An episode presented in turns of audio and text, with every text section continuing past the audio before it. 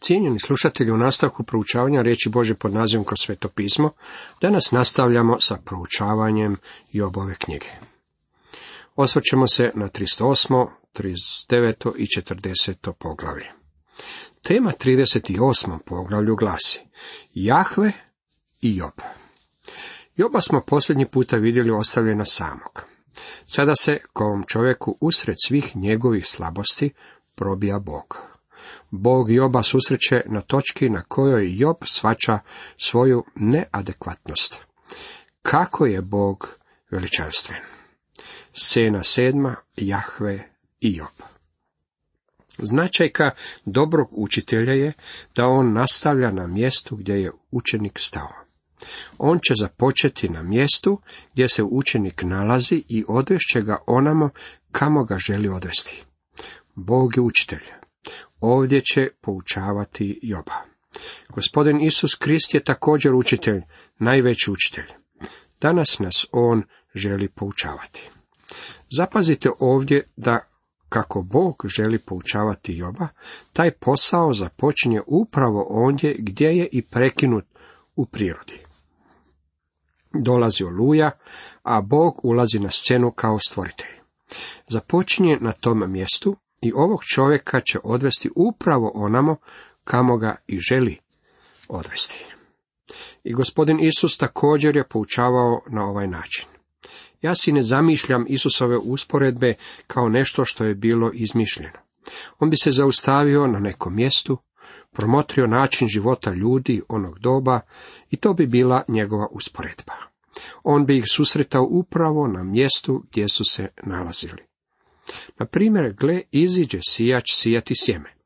Diljem Palestine postoje mnogobrojni brežuljci i kamo god bi išao, Isus je viđao sijače kako siju žitarice. Ili Kraljevstvo je nebesko kao kad žena uze kvasac i zamjesi ga u tri mjere brašna dok sve ne ukisne. Radilo se o iskustvu uobičajenom za ono doba, a Isus je svakako imao prilike viđati žene koje su to radile neumorno iz dana u dan. Gospodin Isus započinjao je svoje poučavanje ondje gdje su se ljudi nalazili, a zatim ih je odveo onamo kamo je želio da budu. Ovo načelo poučavanja nalazimo u čitavoj Božoj riječi, koja je najbolji izvor pouke koji čovjeku stoji na raspolaganju. Ona nas počinje poučavati ondje gdje se nalazimo i vodi nas onamo gdje Bog želi da budemo. Ovog sam se načela pokušavao što je više moguće pridržavati prigodom mojih predavanja na konferencijama. Kad god bih doputovao u neki grad, kupio bih lokalne novine od unutrag nekoliko dana. Kada bi konferencija započela, ja bih spomenuo nešto od lokalne situacije, kandidature za gradonačelnika, posjet nekog poznatog tome gradu ili neki od skandala koji su se nedavno odigrali ondje. Pokušavao sam započeti spominjući to onako usput, najčešće sa zdravom dozom humora. Zašto? Zato što je to bilo mjesto na kojem su ljudi kojima sam se svojim govorom želio obratiti živjeli. Tako i Boga vidimo da Jobu pristupa upravo ondje gdje se Job nalazio. Kako smo došli do ovog dijela knjige, htio bih vam priznati da ako sam se do sada osjećao potpuno neprikladnim, sada više ne znam što reći. Osjećam kao da bih jednostavno samo trebao šutjeti, zatvoriti svoju Bibliju i otići s radija. No s obzirom na činjenicu da to ne možemo učiniti, jednostavno ćemo pročitati što je Bog rekao, a ja ću izreći svega nekoliko komentara kako budemo napredovali kroz ove posljednje odjeljke knjige o Jobu. Jahve govori Jobu. Na to Jahve odgovori Jobu iz oluje i reče. Bog je Jobu sada odgovorio iz vihora, iz oluje koja se u međuvremenu podigla i koja je bješnjela nad Jobom. Bog mu ovdje govori kao stvoritelj. Tko je taj koji riječima bezumnim zamračuje božanski promisao? Na koncu ćemo vidjeti da će Job biti voljan priznati kako je on bio taj koji je ispaljivao riječi bez da su one bile potkrepljene znanjem. To je, dragi prijatelji, strašan grijeh. Čini mi se da se danas mnogo griješi upravo na ovaj način. Brojne kontakt i tematske emisije na televiziji ne samo da počinjaju ovaj grijeh, već su najgluplji mogući način trošenja vremena i novaca. Njima se baš ništa ne postiže, namijenjene su isključivo zabavi, a proizvode ih ljudi nepromišljene glave. Bog postavlja pitanje. Tko je taj koji riječima bezumnim zamračuje božanski promisao? Bilo bi nam dobro kad smo na temelju ovih riječi vrednovali vlastite, ali i tuđe izjave. Jedan je čovjek rekao kako mu se dopadaju riječnici i leksikoni, jer su priče u njima jako kratke. Danas ima jako mnogo ljudi koji vole izvlačiti stanovite riječi iz leksikona i riječnika i pokušavaju od njih sastaviti nešto smisleno. Je li ta njihova umotvorina uistinu smislena ili ne, nije važno. Već je važno da oni u svemu upotrebljavaju velike riječi. No Bog nastavlja. Bokove svoje opaši ko junak, ja ću te pitat, a ti me pouči. Gdje si bio kad zemlju utemeljih? Kazuj, ako ti je znanje sigurno. Ovo je stih kojeg sam odovijek želio staviti na naslovnu stranicu svake knjige o geologiji. Međutim, niti jedan izdavač mi to ne bi dopustio. Nema razlike je li knjigo napisao kršćanin ili nekršćanin. Mislim da bi na naslovnu stranicu trebalo napisati gdje si bio kad zemlju temeljih. Kazuj ako ti je znanje sigurno. Da usput postavim pitanje, gdje ste vi bili? To je jako dobro pitanje. Što je to što svemir drži u prostoru, a on niti ne stoji mirno? Vi i ja nalazimo se na malenoj zemlji koja je najnestabilnija moguća tvorevina koja postoji. Ispod nje se ne nalazi ništa što bi je držalo. Ja čak ne znam niti što je ispod u kojem smjeru je gore, a u kojem dolje, kada promatramo na nivou čitavog svemira. Zašto se svemir jednostavno ne počne kretati u nekom smjeru? Zašto se samo okreće u krug? Što ga tjera da se okreće? Očito je da tako čini već možda milijune godina. Pitanje koje nam se postavlja je sljedeće. Gdje si bio kad zemlju temeljih? Jedan geolog jednom me poveo na hrbat u sjevernoj Arizoni, mislio sam da se radi o hrptu, međutim radilo se samo o hrpi pjeska. Nisam razumio zašto je pjesak nagomilan na onom mjestu. On je nogom razgrnuo pjesak ispod kojeg se nalazilo okamenjeno drvo. Pitao sam, pa otkuda je ovo došlo ovamo? Rekao mi je iz Kalifornije. Tko ga je dovukao ovamo? Nije prestajala moja znatiželja. Odgovorio mi je, doplutalo je. Ako promotrite Arizonsku pustinju, teško je i zamisliti si da je ikada na tome mjestu bilo dovoljno vode da ovo brvno doplovi na mjesto na kojem smo stali. Međutim, očito je to bilo ono što se desilo. To je brvno doplutalo iz Kalifornije. Pitao sam kad se to dogodilo. Dobio sam i odgovor. Prije otprilike 250 tisuća godina. To je rekao sa takvom sigurnošću, kao da je stajao na tom istom mjestu kad je ovaj trupac doplutao. Možda biti da je ovaj čovjek bio u pravu. Ne želim mu protusloviti i tvrditi da je pogriješio.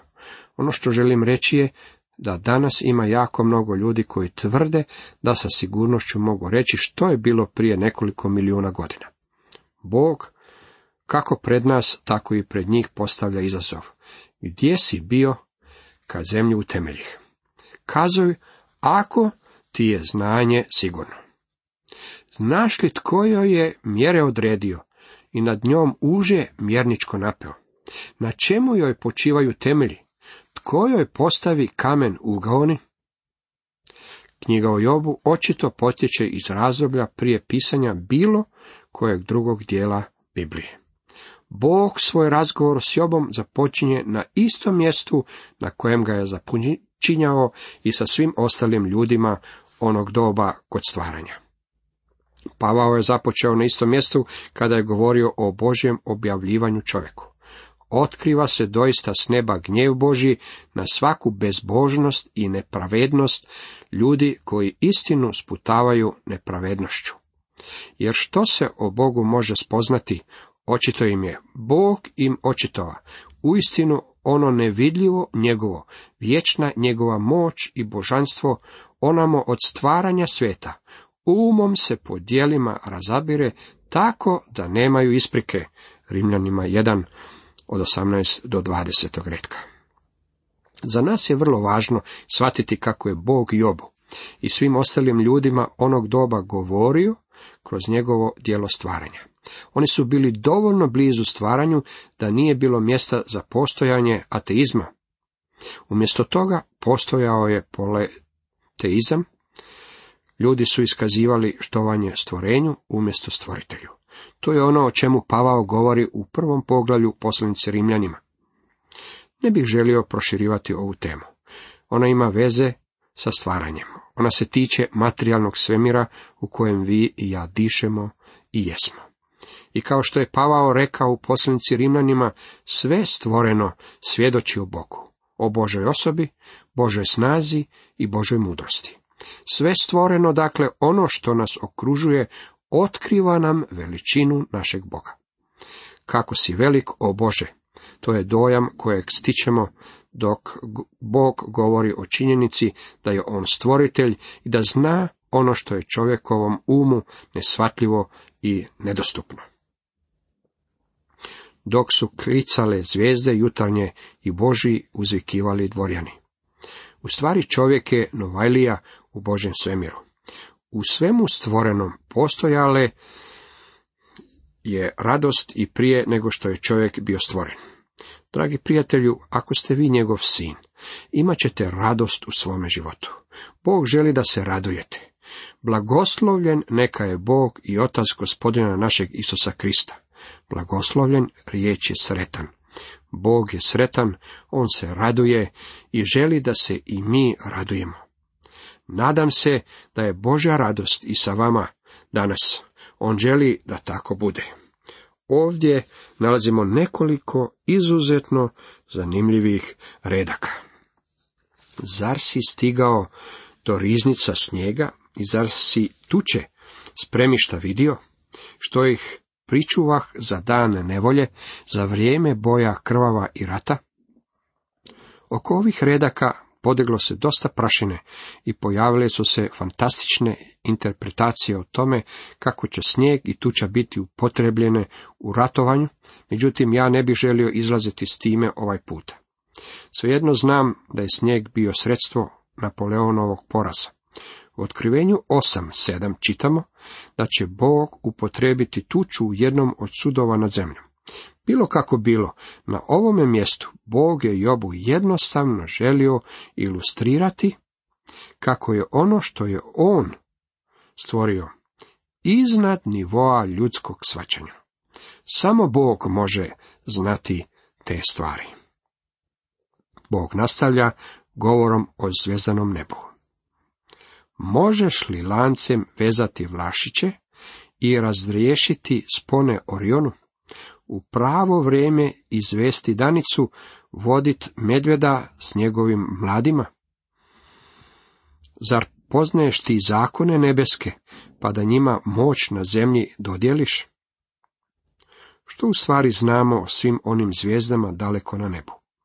Ne znam koliko su stari narodi znali o njima, međutim svakako su znali mnogo više nego što im mi to priznajemo.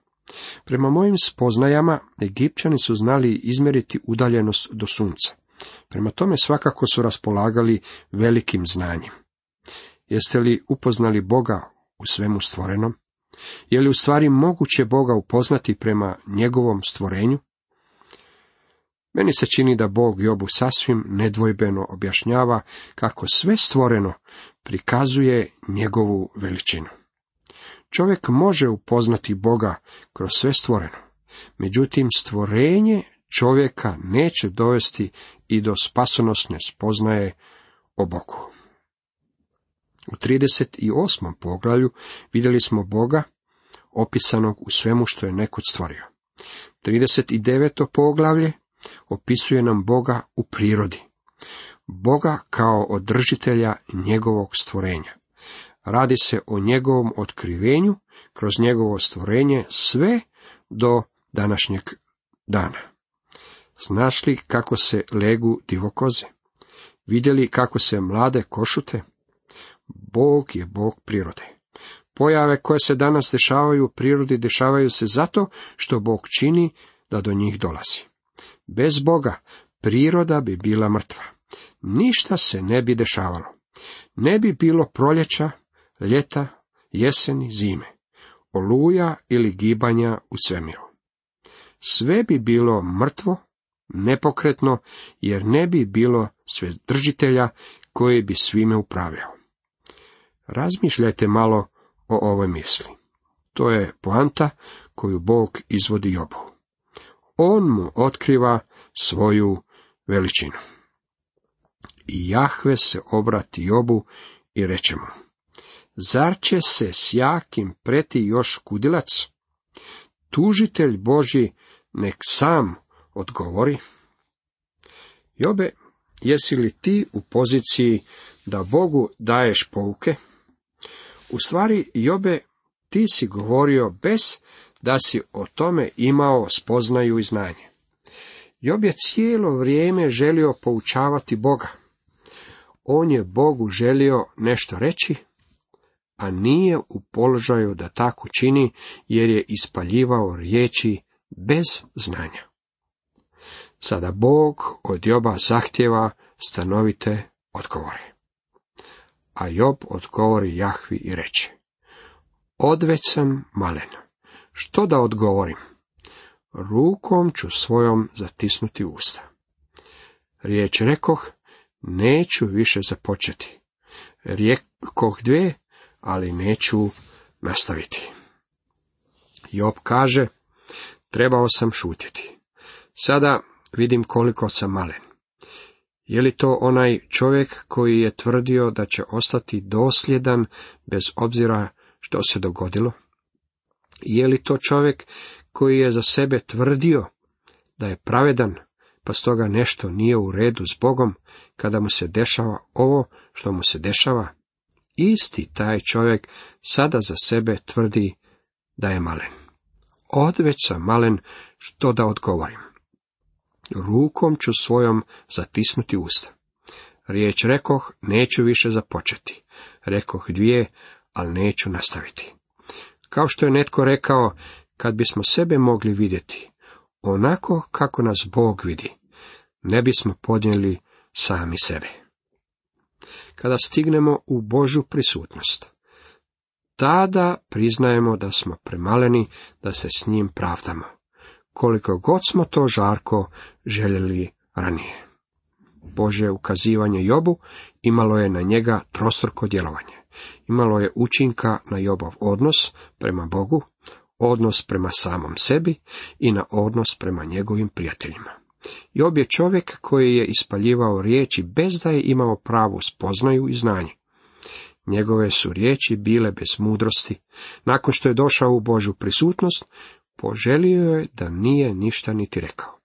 Na jednom postaje izuzetno tih, rukom pokriva usta. Cijenjeni slušatelji, toliko za danas.